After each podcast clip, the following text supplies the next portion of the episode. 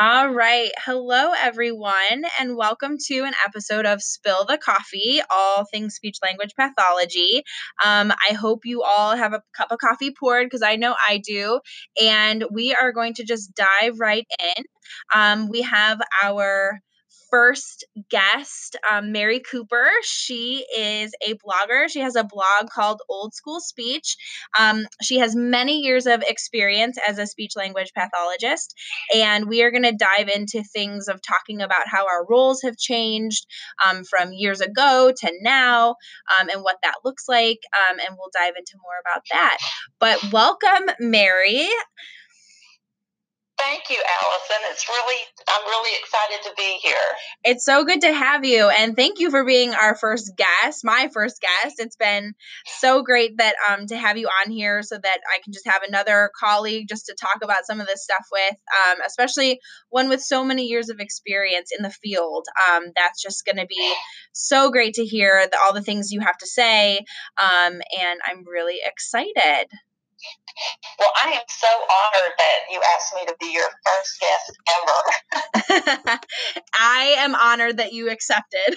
so it it is good all around. It's good all around. Um, why don't you start off by just telling us a little bit about you and you know obviously the areas that you um, work in and your experience. Okay, so as Allison said, my name is Mary Cooper. I blog at Old School Speech. Um, I am currently living in East Tennessee, and I'm, in fact, I'm living up the street from the house where I grew up um, after stints in Georgia and South Carolina. Um, so I've come full circle. Uh, let's see. Um, I have, right now, I am currently working in an elementary school, actually, a couple of elementary schools. I travel um, okay. back and forth, not on the same day, though, so Whew. makes it a little bit easier. Right.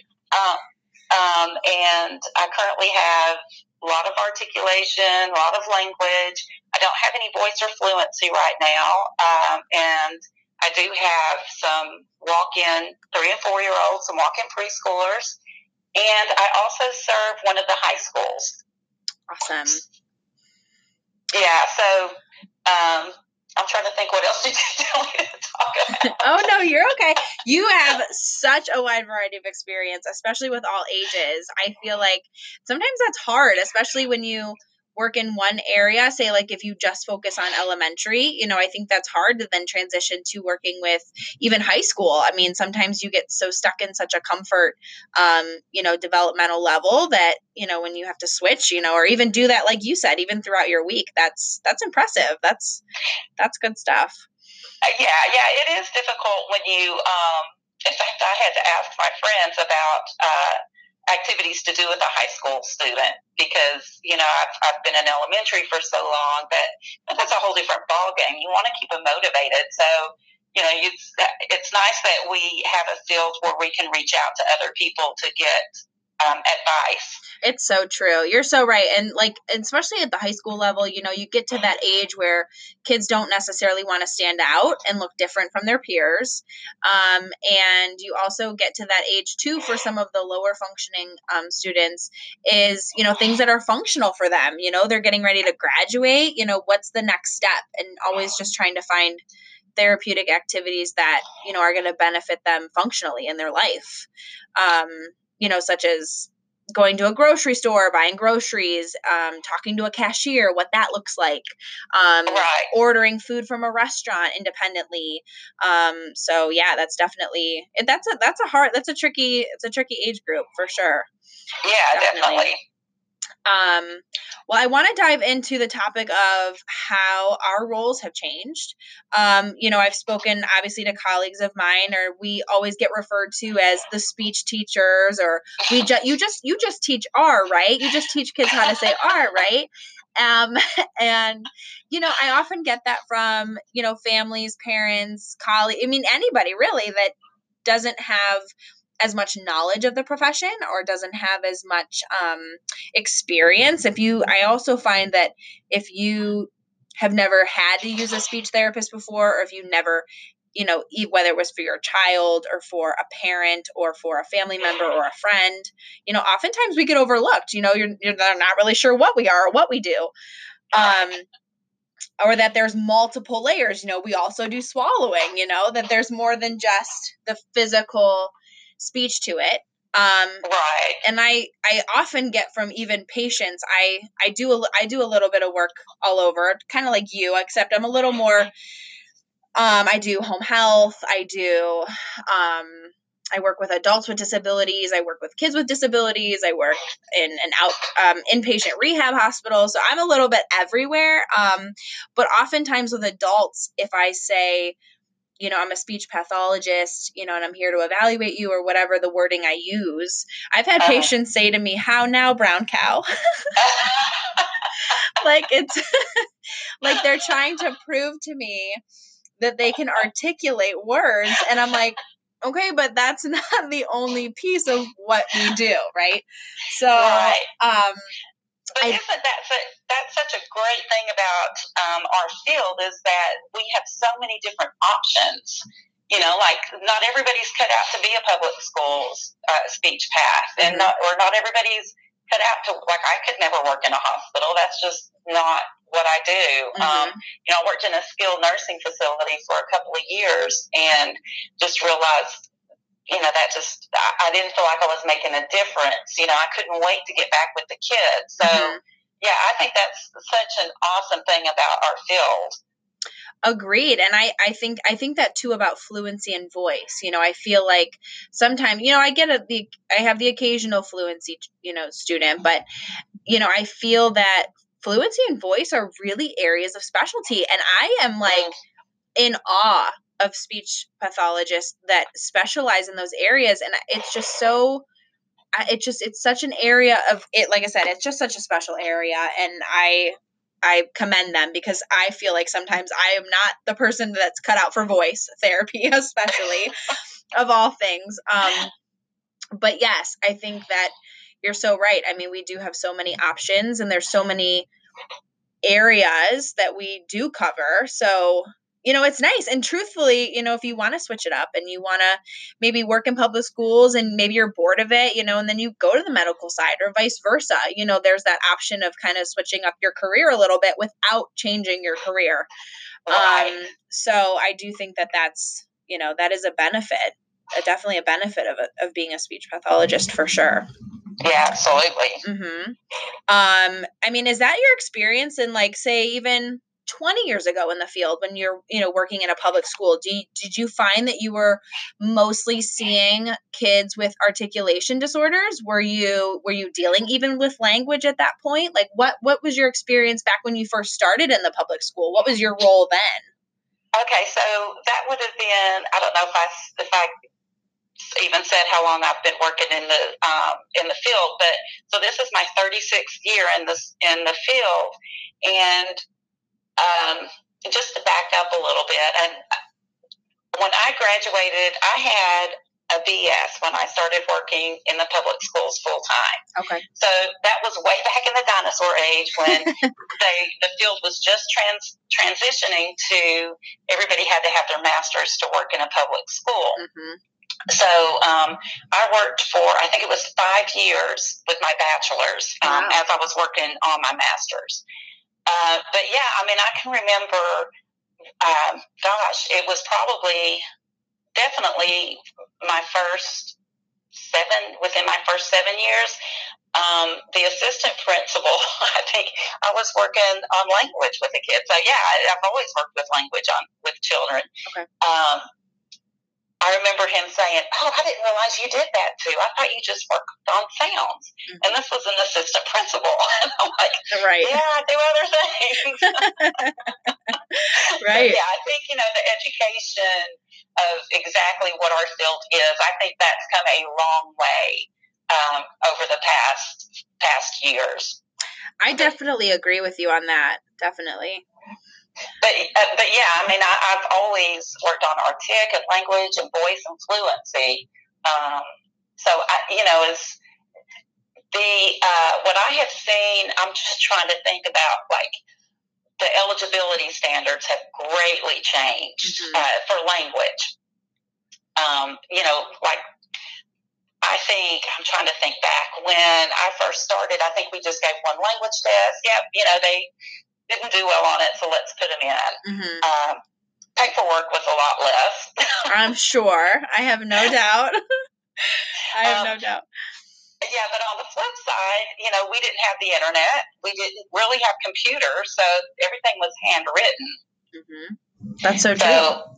Yeah, so it's definitely a lot easier now as far as paperwork. But um, uh, yeah, I, I mean, I think um, definitely we have to know so much more now than we did 30 years ago, 20 years ago, even. Mm-hmm. Um, you know, we're expected to to know it all, not know it all, but you know, be able to figure it out or mm-hmm. uh, be able to research and find out what's the best strategy for this student.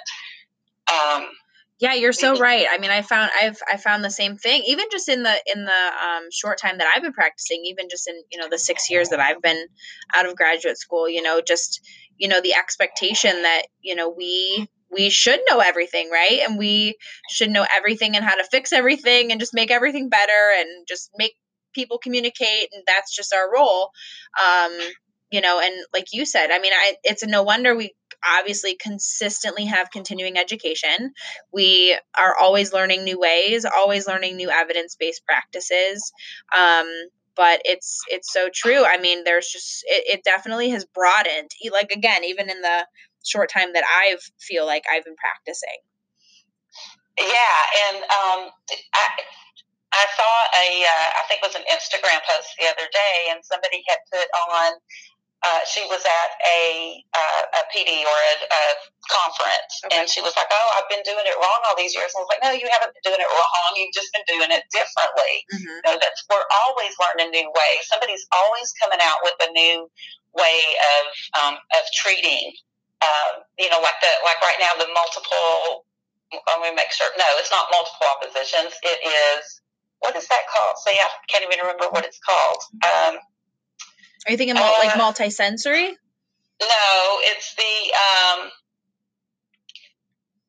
Oh, that gun. Why can I maximal maximal opposition? Uh, I believe that's what it's called. Okay. That's not familiar. Um, not to me. I have not. I don't know if I've heard of that yet. Well, you know, it's really funny because when I looked at it, I was like, oh, that's the multiphonemic approach. Oh. And, it's just like, you know, it's just different names. Different yeah, it's a different name and right. it's slightly different, but it, it may be an improvement from what I used to do. Mm-hmm. So it's it's like you know our field is changing so much. Like every every year, every day, it's changing. And uh, and again, I think the internet and social media that's really helping us to keep up with what's going on.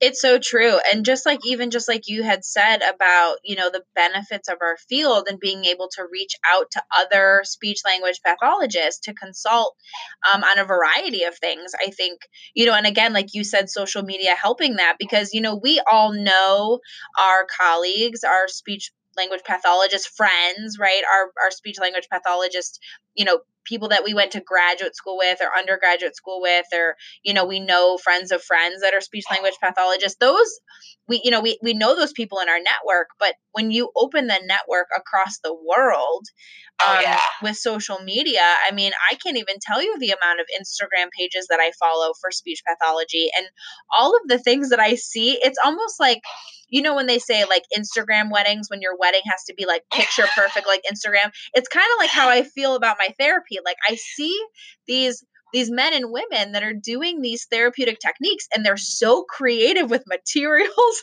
and yeah. all of this stuff I'm thinking I am not adequate. I'm not adequate at my job.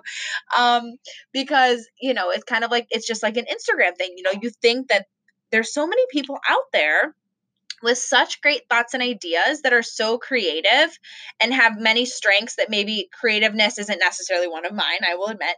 Um, but you know, social media, like you said, has really opened up such a world for all of us as professionals to be able to reach out and collaborate. And again, you know, even just reading your blog, I mean, you know, being able to find you, you know, I think that just speaks in itself, you know, of being able to reach out to others again across state lines, across across the country, across oh yeah, you know the world. Yeah, and it's it's just it's so incredible to collaborate with other um, other people, uh, you know, all the way across the country, um, because everybody brings something different to the table, and uh, you know, like it's. It, I'm I'm not a real research minded person. It's mm-hmm. like, okay, I know this works, so I'm going to do it. I don't know why it works, but I know it works, so mm-hmm. you know, I'm going to do it. Um, you know, whereas I know people who are so they could sit down and say, okay, this is why it works. Mm-hmm. and I'm just like, okay, I don't, it just works. You know, yeah, right. I'm keep doing it because it works. Right. And you just want to copy and paste their answer. right. I'm just exactly. going to copy and paste. Yeah. It's so true. It's, it's so true. And, you know, to be able to balance, I think, all of that as professionals, especially in the public schools, when, you know, we're no longer working off of caseload numbers obviously i mean i don't know how that's if that's changed for Tennessee, I know that in Ohio, we no longer go by caseload numbers. I know that at, at some point in Ohio in previous years, you were only allowed up to 80 students on your caseload. Now that sounds like a crazy number to me. Uh-huh. Um, and now we finally switched over to looking at workload um, and what that looks like because you know numbers don't always speak to each child and a child is not a number right we know that they're a human being um, who has needs um, you know and finding that students who have autism may count as you know one and a half or even two depending on the complexity and you know any like diagnoses other than autism um, that the child may have. But I mean, I like I said, I don't know how Tennessee is. Is it the same way there? Uh, no, it's not. It's not okay. we are um, uh, we are currently uh, into getting research about how other states are doing it. Okay. Um, the state organization is uh, kind of trying to work toward that. Um, I do know people who have over a hundred kids on their caseload. Oh my gosh, I can't even fathom that idea. I know, really. Like, um, I was talking to a friend of mine in the school system, and I was like, you know, if I have four in a group now, I'm just like, oh my gosh, this, you know, I'm just like going crazy, you know, thinking they're not getting what they need. Mm-hmm. But, and I'm like, how did we used to have six in a group? You know, right. I mean, there there were times when I did have six in a group um, when I worked in I don't know if it was Georgia or South Carolina or maybe it, it was both, but um, yeah, um, that's a lot. That and that's yeah, a lot. That's is. a lot to differentiate too. You know, it's like you know you know that that some kids just generally have similar language needs, but they're still very different. So it's it's hard to you know differentiate between even just two children let alone six and then to differentiate your teaching and your prompts that you give and trying not to prompt him when you know that she needs the prompting. I mean that's it's commendable for people who are able to do that because that's that's tricky. That's that's tough. Well, oh yeah. And then uh, of course you've got to have mixed groups too when you have when you have a hundred kids on your caseload, right. you know, you've got to mix them up, and I, I just can't imagine. I mean, I, I do not have nearly that much on my caseload, but no, um, same, same. I don't have as many as as many either. Um, yeah, I just can't imagine. Absolutely not. But I, I am glad that well, hopefully, hopefully Tennessee, you know, kind of starts to follow more of that workload theory too.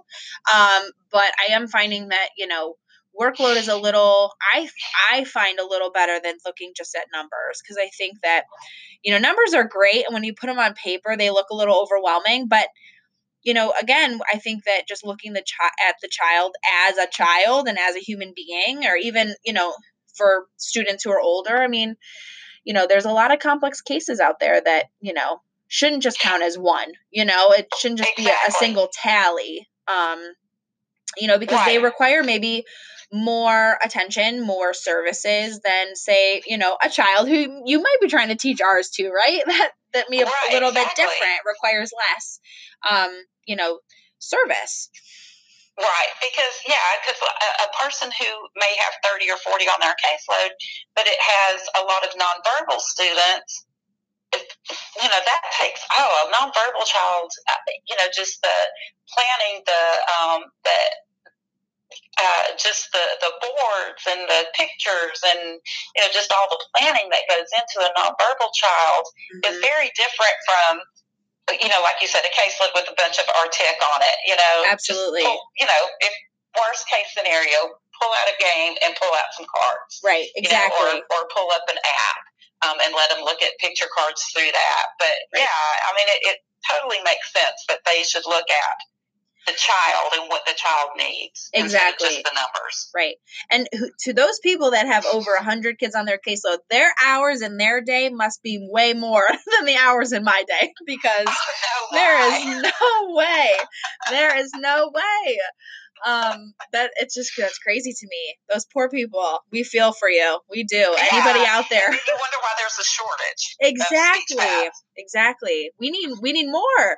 We need more. Exactly. news disclaimer to anybody listening go into the field of speech pathology. We need you. We need you. Um real quick we have about less than 10 minutes left or so, but I, I want to dive into a little bit about the now.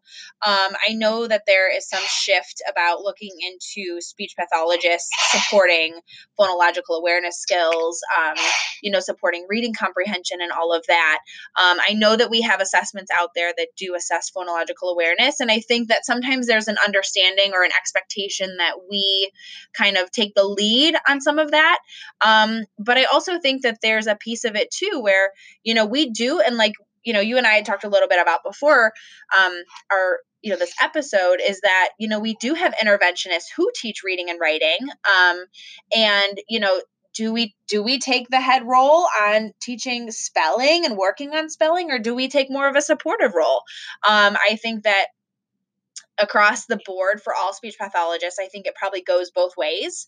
Um, i know that some people do you know just support on the supportive end as far as you know reinforcing some of the strategies some of the techniques used um, you know maybe some consultation and kind of helping interventionists or you know reading and writing people in the direction of of different strategies to try um, to help and like we had like you had said about reading comprehension teaching them the language skills that they need to access reading versus working on actually on the actual part of reading. So um i'll let you talk a little bit about that. Okay well like like we had talked before um, we started um, so we have an interventionist in every one of our schools and so we don't do the phonological awareness and we don't necessarily do reading comprehension. But as you said, we do this concentrate on the skills that they need to um, achieve those those targets, those literacy targets. Mm-hmm. Um, and yeah, I've you know I've, I have collaborated with our interventionists um, several times, and um, uh, we do in Tennessee. I guess it's all over the state. Um, our kids take the iReady test. Okay. Three times, uh, three times a year, and um, I actually wrote a blog post about this about all the information that we as speech pathologists can get from those results. Wow. Um, and it's amazing because when I look at the results and I look at the air, like it breaks it down into each subtest. And when you look at each subtest, it's like, oh my gosh, that's what we're working on um, in language therapy. Cool. And so it's it's yeah, it's really cool. So you know that's a big way that I support my interventionists and support the teachers. Um, and of course, you know, it's it's so important to talk to the teachers. It's so important to know what they're doing in the classroom. How are they teaching those kids to read? You know, and I think you know we all kind of gripe about, oh, I had to sit through another PD, didn't have anything to do with me. Mm-hmm. But we can get so much information from sitting in those, and yeah, sometimes they are boring, but it helps us to understand what's going on in the classroom, and it helps us to to think of ways that we can better support those teachers with their language and with their speech. Mm-hmm. It's so true. And like you said, even just sitting in some of that professional development, even if as a whole it may not pertain to me, I may pick apart little things that I hear throughout that entire session and say, oh, I could use this, or oh, that's good to know, or oh, I could incorporate that here and maybe do it a little differently, but still find a way to incorporate it. So I think you're so right. I think that, you know, it's it's hard when you look at the big picture, like does this really relate to me? But then I think that if we really dive into the intricate details of it, that we may find that it does in a lot of areas, you know. Um but I do agree with you as far as, you know, reading and writing interventionists and teaching the actual acts of reading and writing. I mean, leave it to the specialists, right? Like I am definitely a stay in your lane kind of girl. Like I know my lane. I know where I belong. I know my focus and my scope of practice. And I know that there are others who know way more than me about other areas.